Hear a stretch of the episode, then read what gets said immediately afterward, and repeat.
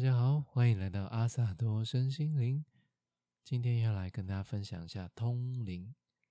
不知道谈到通灵的时候，你们会想到些什么呢？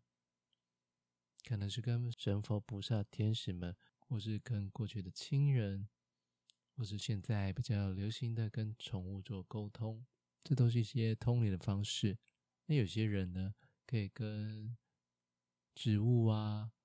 然后，甚至是水晶矿石也都可以做沟通。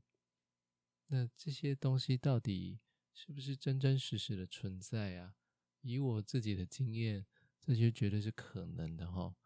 那我所认知到的世界啊，在灵性的世界，其实，呃，这个宇宙是先有意识，然后再慢慢有物质的出现。也就是说，有一个很。很大的意识去创造这个世界，然后才会有这个宇宙、银河系、太阳、地球以及地球上面的众生。这些是先经过一些，先有一个很大的意识，然后它慢慢的发展这些我们看得见的、摸得到的物质的世界。现今的科学。会觉得应该是先有物质，然后才慢慢出现意识。那这个物质就比较像是我们的大脑。我们人进化到一定程度的时候，才有一个这么精细复杂的语言的系统被发展出来，人才可以做沟通嘛。那如果这个世界是先有意识，再有物质，那么地球就有它的意识，太阳也有它的意识，动物也有它的意识，植物也有意识。死去的人在不同的层面意识也是存在的。语言只是帮助我们理解意识的一种方式。如果万物都是有意识的话，我们就可以跟万物有所连接、有所沟通。除了语言，我们还可以用感受、用画面、用直觉等等的方式来做沟通，这样就会比较合理了。不然我们会觉得，哎，植物不会说话。动物也不会说话，人死了也不能再说话啦，那就是不可能有沟通的嘛。但如果是先有意识，再有物质，意识还是存在的话，我们沟通的会是这个意识的部分，这样就会比较合理了一点。通灵过程到底是怎么发生的呢？其实就是我在学习身心灵，透过冥想进入到某一种状态的时候，就可以开始。跟其他你觉得不太可能沟通的事物有一些连接和交流，所以是可以学习的来的。那有些人天生他的那个管道就比较畅通，就像我们民间信仰当中那些机身，他们本身要和这些其他层面的存有做一些连接是比较容易的，也是可以透过学习，透过后天的练习。慢慢学会怎么跟他们沟通，我就是后者，我就是透过学习而来的。简单的来讲，当我们冥想的时候，会进入到某种脑波频率的改变。那在那个脑波的状态呢，是可以和其他层面的存有做一些连接的。很多的超能力都发生在这些，它的脑波叫做阿法波或者是西塔波。在这两个脑波的状态下，我们是比较容易跟其他层面的存有有连接的。那我过去的经历呢，比较有趣，让我印象深刻的是我的国中的老师。在我国中毕业之后啊，就很少很少跟我的国中同学们还有老师做联络了。也在前几年呢。国中那个班级突然建立一个群组，然后把一些人邀进来，进入到这个群组。那很神奇的是，过不久呢，我们国中的导师他就去世了。那去世了之后呢，我突然就感觉到，他好像有些话想跟班上的同学讲。然后那个时候呢，我脑中就不断的。一直有一些话语出现，然后催促着我，督促着我要把这些话打下来，然后跟这些国中同学分享。在当时呢，其实我有一点点的呃抗拒，或者有一些怀疑。我不确定这个到底是是不是我们国中老师要传递讯息给大家做一些分享，还是我想要安慰一下我的同学们。那当我不做的时候呢，内在就会有一股事情，有股有个感觉，内在就会有个感觉，想说啊，好像有件事情没有完成。就很像有人叫你去写作业，或者有人叫你去洗澡，但是你就拖着不做，但你心中就会有个负担，大概就是那种感觉，有感觉到一个能量一直在催促着你。最后呢，我还是打开手机，然后把那些话语全部打下来。一开始打我也会有点半信半疑，但是那个思绪就是比较清晰的。那自然而然会有一些流动。那直到我打到最后面，这个老师用他的绰号署名的时候，我才想起来啊，这个真的是他。他姓福州的福，然后最后的署名就是他的绰号叫做阿福。但是这个绰号我已经几乎忘记了，我我我已经几乎我是写完之后才发现，嗯。这个这个，他以前好像这个老师会这样子称呼他自己，我已经完全不记得这件事情了。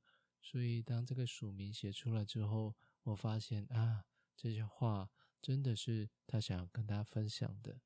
主要就是因为他生病了，离开这个世界，然后他以前很认真、很执着。我们是他第一个国中带领的班级，他是来到我们学校。第一个带领的班级，所以他对我们要求很高，期待也很高，但他也非常的投入和认真。但是也是因为他这样的一个个性，他对很多的事物有很多的执着，然后也害他活得会比较辛苦一点。那他离开这个世界的时候是非常舒服、非常轻松的，因为他没有这个生病的身体了。然后他也看到。他过去的执着带给他一些比较辛苦的影响，那他想要跟大家讲说，他非他过得还蛮好的，现在是蛮舒服的一个状态。那我我打完这些东西之后呢，我也很犹豫，到底要不要传到那个群组里面，因为我已经跟大家很久没有见面了，那要做这件事情是有点突兀的，也有点奇怪的，犹豫了很久。既然打了嘛，我还是鼓起勇气传给大家了。但没想到啊，没想到大家接受度蛮高的，大家不会因此会觉得，哎，这个人好奇怪。大家觉得那段话语也蛮像是他会想跟大家讲的，他的语气也蛮像是我们国中的那位导导师的。那这个是我一个通灵的一个经验。再来呢，就跟大家分享一下我跟。观音的一些缘分和连接，好了。观世音菩萨呢，其实我平常也没有在烧香拜佛，但是我有学习灵气。我在帮别人施作的时候，我常常会感受到观音的形象在我脑海中出现，然后他也帮着我一起疗愈我的个案。前阵子疫情比较严重。然后天气在台北北部也常常在下雨。那有一天呢，突然天气放晴了，那阵子天气比较好，我突然就很想去爬山。在平西有一座山叫做孝子山普陀峰，那座山呢，我以前就想要去爬过。那天平日刚好有空，我就去爬了这个普陀山。然后到了那边呢，突然发现那边。那座山上呢是有观音的，有观音像的，而且是有非常多尊的观音、阿弥陀佛的一些佛像或者一些仙女的佛像。那我就到了一座观音像前面，我就跟他参拜。突然就感觉到他传递了一些信息给我，跟我讲了一些话，然后告诉我说是他叫我来爬山的。那后来我有去其他的地方。也去爬爬山，发现那那几个地方呢都有观音的存在。当时呢，观音告诉我一些事情，最后我只记得四个字，叫做“明心见性”。明心见性，我其实一开始不太明白，后来去查了一些资料，大概就是你要去点亮你自己的心，照亮自己的心，然后去看见自己的一些习性。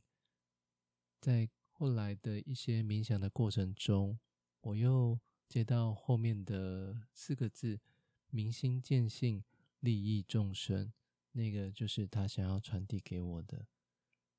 哇，那这件事情，其实会觉得，哎，当他们呃有些事情想要告诉你、想要连接你的时候，就会去帮你安排一些事情。虽然你会感觉是应该是自己想要去做的，但是他们有默默的在身后去指引你、协助你，然后告诉你这个世界上到底什么事情是最重要的。那到底要怎么做到这个通灵呢？其实就需要练习，把自己的心静下来，可以去想着你想要做沟通的对象，然后信任内在的第一个声音、第一份直觉，通常那个就是通灵的开始。那我平常其实对于这些话语接收的讯息不会太多，通通通常都是很短的几个字，或者是一些的画面。那随着这些练习。它是可以变得更丰富的。如果有需要的话，那有些房间有些老师啊，他们的通道本身就比较畅通。那甚至有些人会把自己的意识先摆一边，就成为那个神明的一个载体。他把身体让出来了，就像我们房间看到的那些机身、机身们、机身老师，他就是完全让这个神明驾驭他的身体。有些人会传递一些讯息，有些人就会用传讯，让他们想跟这个世人所讲的一些事情，透过自己的身体把它表达出来。但这边也要提醒大家哦，通灵这件事情其实就有点像翻译，它像是翻译一样，所以翻译的品质、翻译的那种能量的纯度和这个。通灵的老师本身会有关联的，所以每个老师通出来的东西可能会有些相似，但也会有些不同。所以啊，如果接收到这些讯息的时候，我们其实不能完完全全的全部相信。越复杂的东西，就有可能掺杂着这个老师本身的一些个性或者欲望在里面。如果这个老师的修行有任何偏掉的话，那这个通灵的讯息也会偏掉，那要怎么辨别到底有没有偏掉？这个讯息对我是好或是不好的呢？就还是回到你自己内在的那个直觉吧。你觉得什么是对的？你觉得听起来比较合理的，那个通常是不叫你可以去接收，而且是可以帮助到你的。但是如果是用一种恐惧操弄的，如果你今天不怎么样，你就会怎么样。这个就是用一种恐惧的操弄的。那这些绝对不是神佛菩萨、天使们会要求你告诉你的事情。这个绝对掺杂着人的欲望在里面的。所以，如果你对通灵有兴趣，你其实可以自己尝试的。你可以跟你养的植物啊，或者你很喜欢的水晶，或者你家的宠物，可以练习看看。其实它并没有真的这么难。那今天的分享就到这边，我是阿萨多，我们下次见。